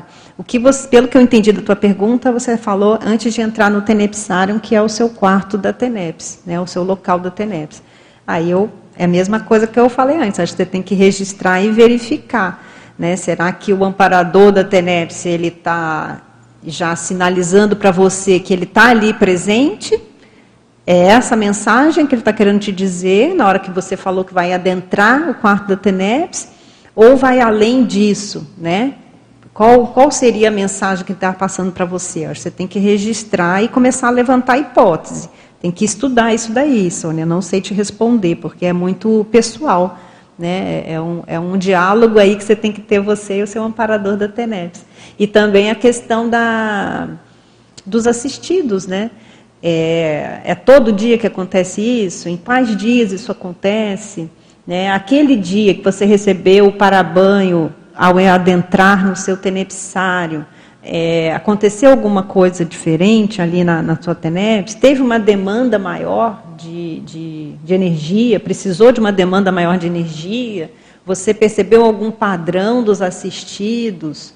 Né? Porque existe esse, esse para-banho do reforço, né? que a gente coloca aqui no item 4, que é comum no acoplamentário, mas não é só no acoplamentário. Né? Ele também acontece. Inclusive, esse, esse banho inicial aqui da TENEPS também é com esse objetivo de dar um reforço energético ali para o praticante da TENEPS. Né? Então, dependendo da demanda que o amparador vai trazer, cabe um banho para ajudar. Né? Acho que você já respondeu, inclusive, outras duas perguntas que ela fez, porque ela comentou aqui em outras duas mensagens que tomava, ela tomou banho energético quando estava no avião e logo depois que ela tomou esses banhos energéticos, chegou uma pessoa paraplégica para sentar, sentar próximo a ela. Uhum. E depois teve um outro, uma situação de banho energético que ela estava tomando esses banhos energéticos ao ver as notícias sobre os problemas que a pandemia estava causando especificamente na Espanha. Tá? Uhum. Então, acho que são coisas aí que me parece, se você quiser complementar alguma coisa mais, fique à vontade, Cris, mas essa questão de anotação, de estudar, de pesquisar, já dá um bom encaminhamento. Mas se você quiser complementar alguma coisa dessas uhum. duas situações que ela uhum. colocou, fique à vontade. É, além do registro, Sônia, das hipóteses, é interessante você também anotar as hipóteses de relação com você.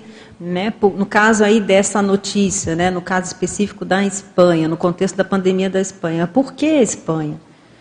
Né? Qual é a relação contigo? É, quais são as hipóteses que você pode levantar? Você tem alguma ligação né, lá? Ou o seu amparador do TENEPS tem alguma ligação com a Espanha?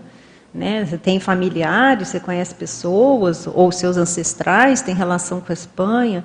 É interessante fazer essa, essa elucubração. Né? Então, lembrando também que às vezes a gente não localiza né, nada em específico, então anota e espera para ver o que, que, o que, que pode ser, né? o que, que pode acontecer em relação a isso. Temos mais uma pergunta aqui. Essa é uma pergunta que eu achei muito interessante, da Letícia Amorim. Bom dia, parabéns, Cris. Hoje você consegue diferenciar quando a memória é acionada pelo amparo?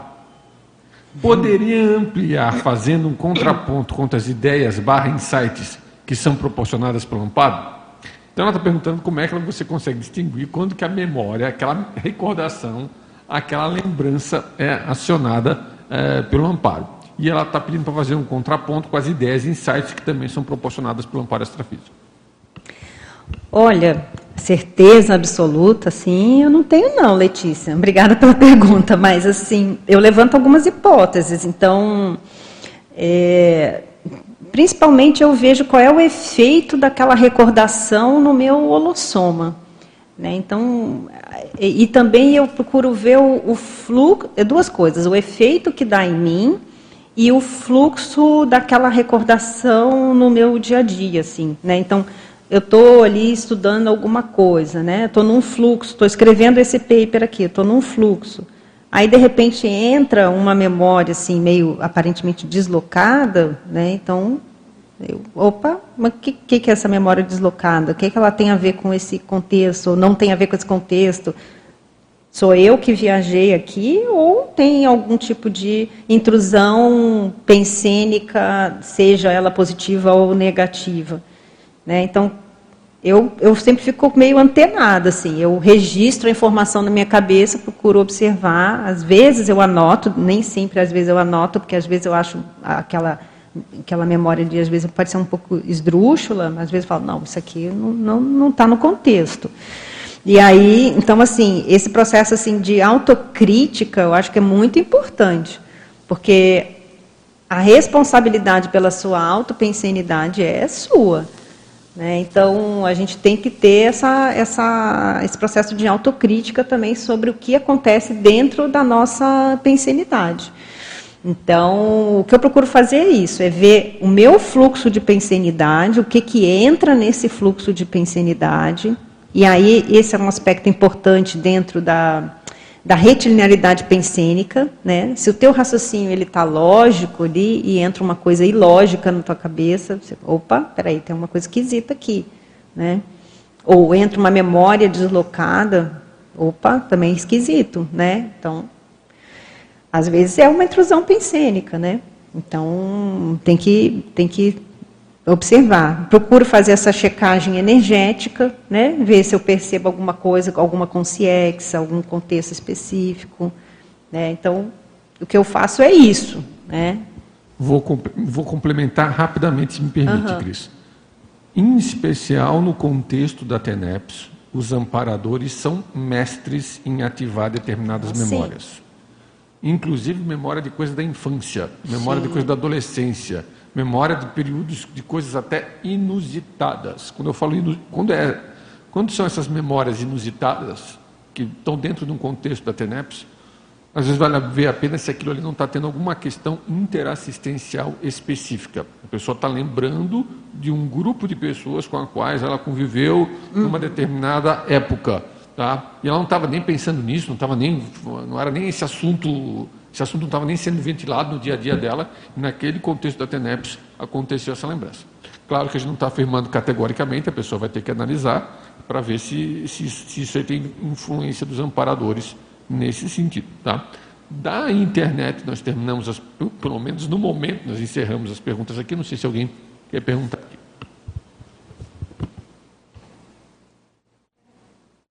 Aproveitar também esse tema que acho que é a Letícia, né, que trouxe.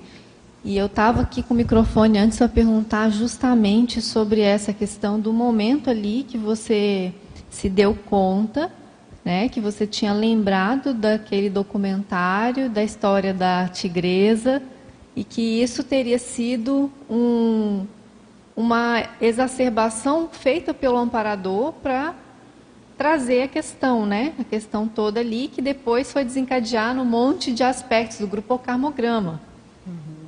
E isso aí é algo muito interessante, né? De, de analisar. Eu queria que você aprofundasse mais esse ponto, sabe?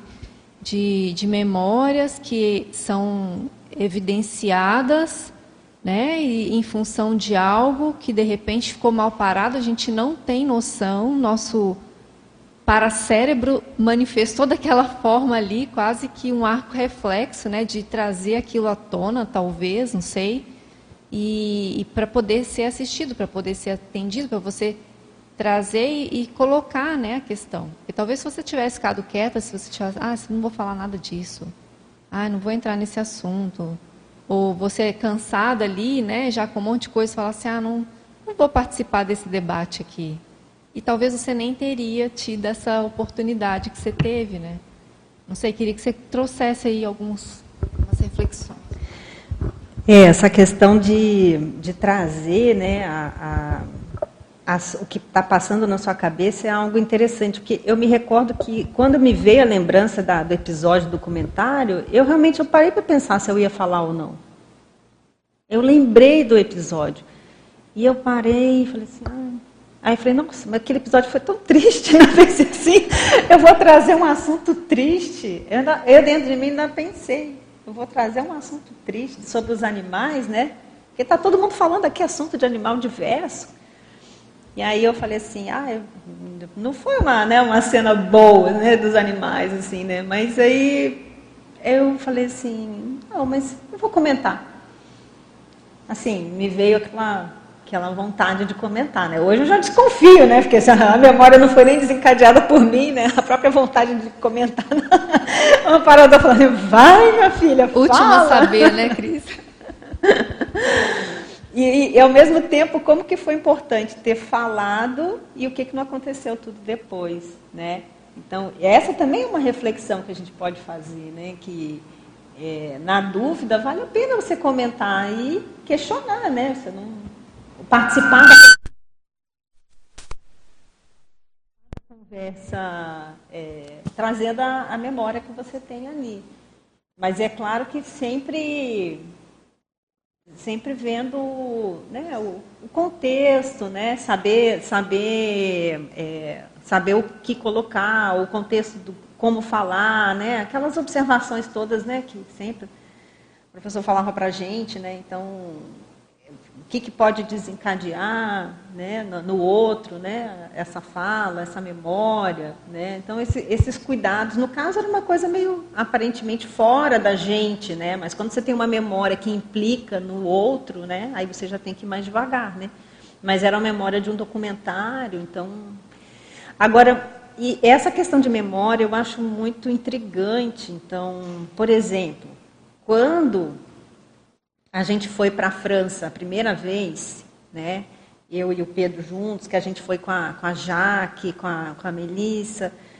Eu me recordo que as noites que eu passava lá, na, na, lá em Paris, eu comecei a ter muito, muito sonho da minha infância. Sonho com memórias da minha infância. E depois é que eu vi o Roberto Leimig comentando que ele também passou por isso quando ele foi na Alemanha e que ele fala desse processo em relação à retrocognição, que é como se você voltasse num local onde você tem forma holopensênica, aquela forma holopensênica ela mexe com a tua holomemória. E você começa, por exemplo, eu me senti muito em casa quando eu fui lá em Paris, me senti muito à vontade, né? E comecei a ter esse tipo de sonhos, mas não era de sonho de retrocognição de outras vidas, era sonho com lembranças da, da minha infância dessa vida. Mas você vê que a, a forma holopensênica, ela, quando você tem uma forma ali, no caso era para mim é positiva, assim, ela, ela foi, ela atiçou a minha holomemória e eu comecei a trazer é, é, fragmentos da, da memória dessa, da minha infância dessa vida. Então, é, é, compreender como que funciona a memória é, é, algo, é algo complexo, assim, né? Então, não é só uma, uma que pode é, puxar o fio da meada de um fragmento, né? Um ambiente, uma fórmula pensênica que você já viveu pode desencadear também essa, essa, essa cutucada na, no processo da memória e da holomemória. Né? Então, é, a gente tem que ficar muito antenado. Né? Então, a memória, ela é um, é um. Se você parar para pensar, ela abrange tudo na tua vida. Né? E ela pode ser, pode ter como gatilho, pode ser uma comida, pode ser um ambiente, pode ser uma energia, pode ser uma consciência. Né? E o que, que vai vir daquela memória ali é uma, uma incógnita, né? Então, essa coisa do, do registro, né, ela, é, ela é, ele é muito importante. Tem um filme que você está me fazendo lembrar aqui, só para compartilhar, assim, a, ele, eu não vou me lembrar agora o nome, talvez os colegas me ajudem a lembrar, que é justamente a história de um menino indiano que foi, ele se perdeu e aí ele foi adotado, ele se perdeu, foi parar no orfanato, foi adotado por uma família australiana. E aí depois ele tem ganchos mnemônicos que, que conectam, ele descobre de onde ele vem. Eu não vou dar mais detalhes para não estragar a surpresa, mas é bem interessante isso. Ele, ele, vocês lembram? Eu agora não lembro o nome do filme. E é baseado em fatos reais. Então é bem isso que você está falando, sabe? Alimentos, uma comida que ele estava comendo fez ele lembrar da, da, dessas vivências lá atrás e de detalhes, né? De detalhes desse lugar. Uhum. É. Uhum. Oi, bom dia, professora. Bom dia. É, desde ontem, na verdade, quando eu peguei o paper né, para ler, é, eu estava tentando relacionar ele com o estado vibracional. Porque eu recebo os estados, tenho né, alguns estados vibracionais que às vezes são espontâneos. É, e aí, na hora lendo, eu falei, não, será que tem a ver, né? E aí fui ler a, o verbete, né, o banho energético, e já vi lá de cara que não, né? Já estava até feliz, falei, poxa, pelo menos, né, tá ali no caminho, é, mas não é. Então, eu estou tentando ainda correlacionar, né, se é possível fazer um cotejo, embora de tudo que você já tenha colocado aqui na nossa experiência, que tem que estudar, né, mapear, ir registrando, é o que eu tenho feito, ah, com relação a essa questão do estado vibracional e um parabanho né, energético. Né? O que, que você poderia estar tá trazendo, o que, que você pode relacionar? O estado vibracional, obrigada pela presença, pela pergunta. O estado vibracional, ele ajuda a promover a soltura energossomática. E essa soltura, ela favorece o parabanho energético. Então, o que eu, o que eu vejo de correlação é, é, isso daí. É na hora que você trabalha bastante com as suas energias, você fica com elas, elas mais soltinhas, né? mais flexíveis, né? igual como você faz exercício físico, né? você faz um alongamento, você fica ali com a tua musculatura mais flexível. Então, o estado vibracional, esse trabalho, ele ajuda nessa flexibilidade. E isso é, favorece, ajuda a promoção do banho energético, seja o alto banho ou o hétero banho. Que é mais fácil um amparador chegar e patrocinar um banho energético quem já está ali com, a, com, as energias mais soltas, né? do que outra pessoa, digamos, que nem pensa em energia, não pratica o estado vibracional, às vezes é materialista, não vai considerar o parabanho. Isso também é outro fator importante, né? Porque o amparador ele não vai ficar perdendo tempo com quem não, não vai nem, né, nem considerar que existe energia, nem considerar que existe amparador. Né? Então, ele pode fazer assistência de outras formas. O parabanho, às vezes, não é a melhor estratégia pro, pra, na posição de um amparador em relação a uma consigne materialista, né? que eu estou querendo dizer. Ele, ele vai usar, às vezes, outras estratégias de assistência, porque essa, às vezes, não, não vai dar efeito né, naquela consigne. Mas no caso daqui da gente, o teu caso, né, está trabalhando, se dedicando para o estado vibracional, sim, isso com certeza. Né, vai favorecer você ter parabanhos. Né? E o amparador ele está vendo a tua dedicação para o processo energético. Então, ele vai ter interesse em te promover parabanhos para que te incentive a continuar nesse processo da soltura energossomática. Agradeço, né? É porque veio muito assim, até na sua contextualização, na questão da, da TENEPS. Então, às vezes eu sinto, assim, sentei na poltrona, uh, sinto o estado vibracional. Uhum. Aí eu falo, bom, então tá, então, né, a Equipex está aqui, está tudo certo, vamos lá. Uhum. Uhum. E, e, vários outros casos também, né, em dinâmicas, é, às vezes assistenciais também, conversando com alguma pessoa, né, se sente, assim, o estado vibracional, então Aí eu só queria relacionar, mas agradeço a contribuição, professora. Uhum. Nada, eu que agradeço aí a tua pergunta. É, essa questão da memória e da TENEPS é muito interessante. E essa questão também de comentar, também às vezes ela pode, ser, ela pode ajudar nas confirmações posteriores. Eu vou relatar um fato aqui muito, de maneira muito breve. Uhum. No, quando eu estava nos seis meses da TENEPS, isso lá no Rio de Janeiro, eu estava na TENEPS e comecei a lembrar de uma situação, de uma, de uma situação de, de, um filho do meu dentista que tinha perdido o olho porque tinha foi mexer com álcool, o álcool pegou fogo, foi no olho dele, ele perdeu o olho. Uhum. Eu devia ter mais ou menos uns 5, 6 anos de idade quando isso aconteceu. Tá? Uhum. E eu comecei a lembrar disso na TENEPS, e aquilo ali me incomodava de eu estar lembrando disso na TENEPS. Eu, te, eu, tentava até tirar aquela memória da minha cabeça, mas não conseguia, e aquele negócio vinha na minha cabeça o tempo todo. Logo depois, alguns dias depois, eu liguei para minha irmã mais velha para saber como é que estava essa pessoa. Ele tinha recebido uma doação de córnea naquela semana. Hum.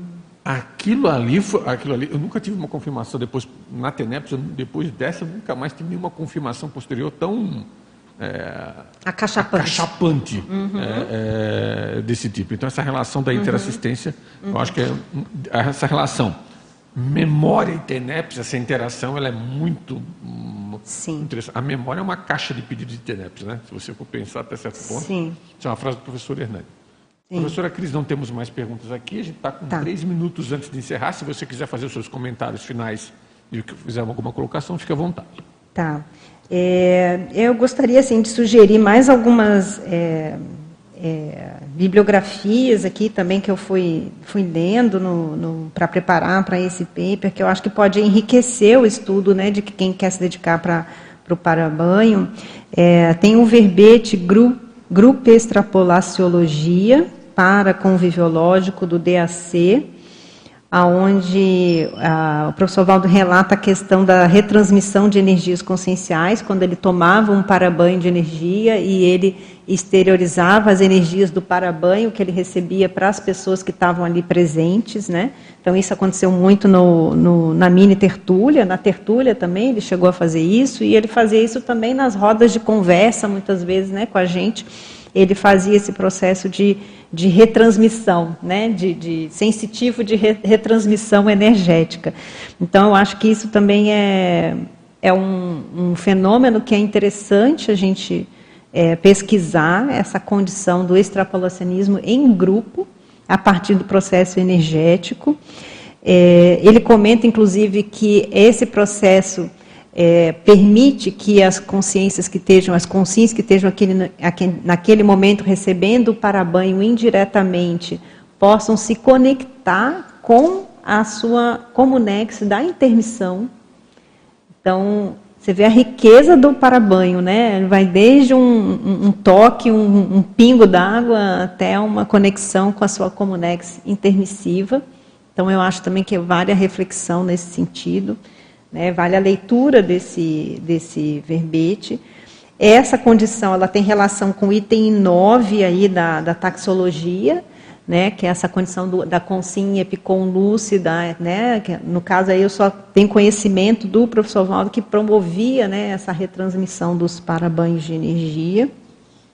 Existe também é, um outro verbete que chama ectoplastologia, também do DAC, na especialidade auto para percep, percepção, percepciologia, ele, nesse verbete, é interessante que ele cita dois casos de cura a partir do ectoplasma. E nesse verbete ele cita a condição que ele assistiu esses dois casos de cura a partir do daquele sensitivo Jerônimo Candinho, que ele lembra que estava na luz do sol tinham pessoas próximas, ele bota lá que estavam de mãos dadas, inclusive, e ele viu a cura do câncer no nariz de um homem e fala da, também da cura de uma cirrose hepática da mãe dele, nesse, nesse verbete. E ele comenta os efeitos terapêuticos e comenta desse processo da ectoplasmia é, na exteriorização de energia, como que isso é importante nos processos de cura, de terapia. E ele comenta que esse processo ectoplásmico é, se dá muitas vezes por um banho de energia e promove o suor na consciência que está ali recebendo aquele banho de energia de ectoplasmas.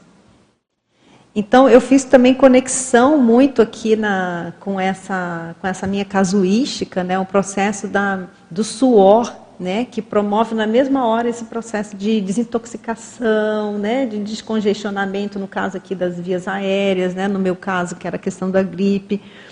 Então, eu até depois eu vou falar com a equipe do Epicentrismo Debate, ver se eu posso acrescentar aqui na, no item 6, na página 4, da terapêutica, né, a tratamento de doenças, melhorando o estado geral de saúde da consciência existida, gerado pelo parafenômeno da ectoplasmia. Então, tem um processo, além, no, nem todo para-banho ele tem esse efeito, é, acho que é efeito físico, né, esse efeito ectoplásmico, mas alguns deles, principalmente esses com enfoque terapêutico, eles têm esse, essa abordagem de efeito físico. Então, acho que vale a pena também citar isso daí também para as pessoas poderem aprofundar. Principalmente que caiu bem no clássico da explicação dele lá. Né? Ele fala do suor que acontece, a pessoa não está sentindo calor, não está fazendo exercício físico, ela está parada e daqui a pouco ela começa a suar com o efeito da energia terapêutica né? e ectoplásmica. Né? Então, acho que é bem, bem em cima do lance. Né? Então, assim, pra, por considerações finais, eu queria deixar esses verbetes aí para leitura e também é, enfatizar essa importância né, da gente estudar a condição do parabanho, é, do registro, do estudo do parabanho e de compartilhar as experiências né, com todo mundo, porque ainda há muito o que estudar, muito o que entender ainda sobre essa condição do parabanho e a gente ajudar no desenvolvimento da, da especialidade parabaniologia, que é a do tema de hoje. E agradecer a presença de todos vocês aqui, com o com o CIEX, a equipe do, do, do Epicentrismo em Debate, o professor Júlio Royer, que fez a primeira revisão do meu paper, a professora Gisele Salles, que também revisou, o professor Ivo, pela mediação, o Pedro, que também é meu duplista, que fez a revisão do, do, do paper também, participou indiretamente. Né? Então, todo mundo aqui, agradeço a presença, as perguntas e as boas energias. E os teletertulianos também pelas perguntas, as teleperguntas. as teleperguntas. Passando aqui então para as pontuações do Epicentrismo em Debate de hoje, número 147. Tivemos 65 espectadores simultâneos, 221 acessos e 14 consins presentes no tertuliário. Na próxima semana, no Epicentrismo em Debate de número 148, vamos ter o tema fitoectoplasmia ectoplasmia humana, perdão, vou ler o título agora corretamente. Interfusão fitoectoplasmia, ectoplasmia humana, da especialidade ectoplasmologia, da professora Epicom Daiane Rossa. Okay? Nosso muito agradecimento a todos. Muito obrigado.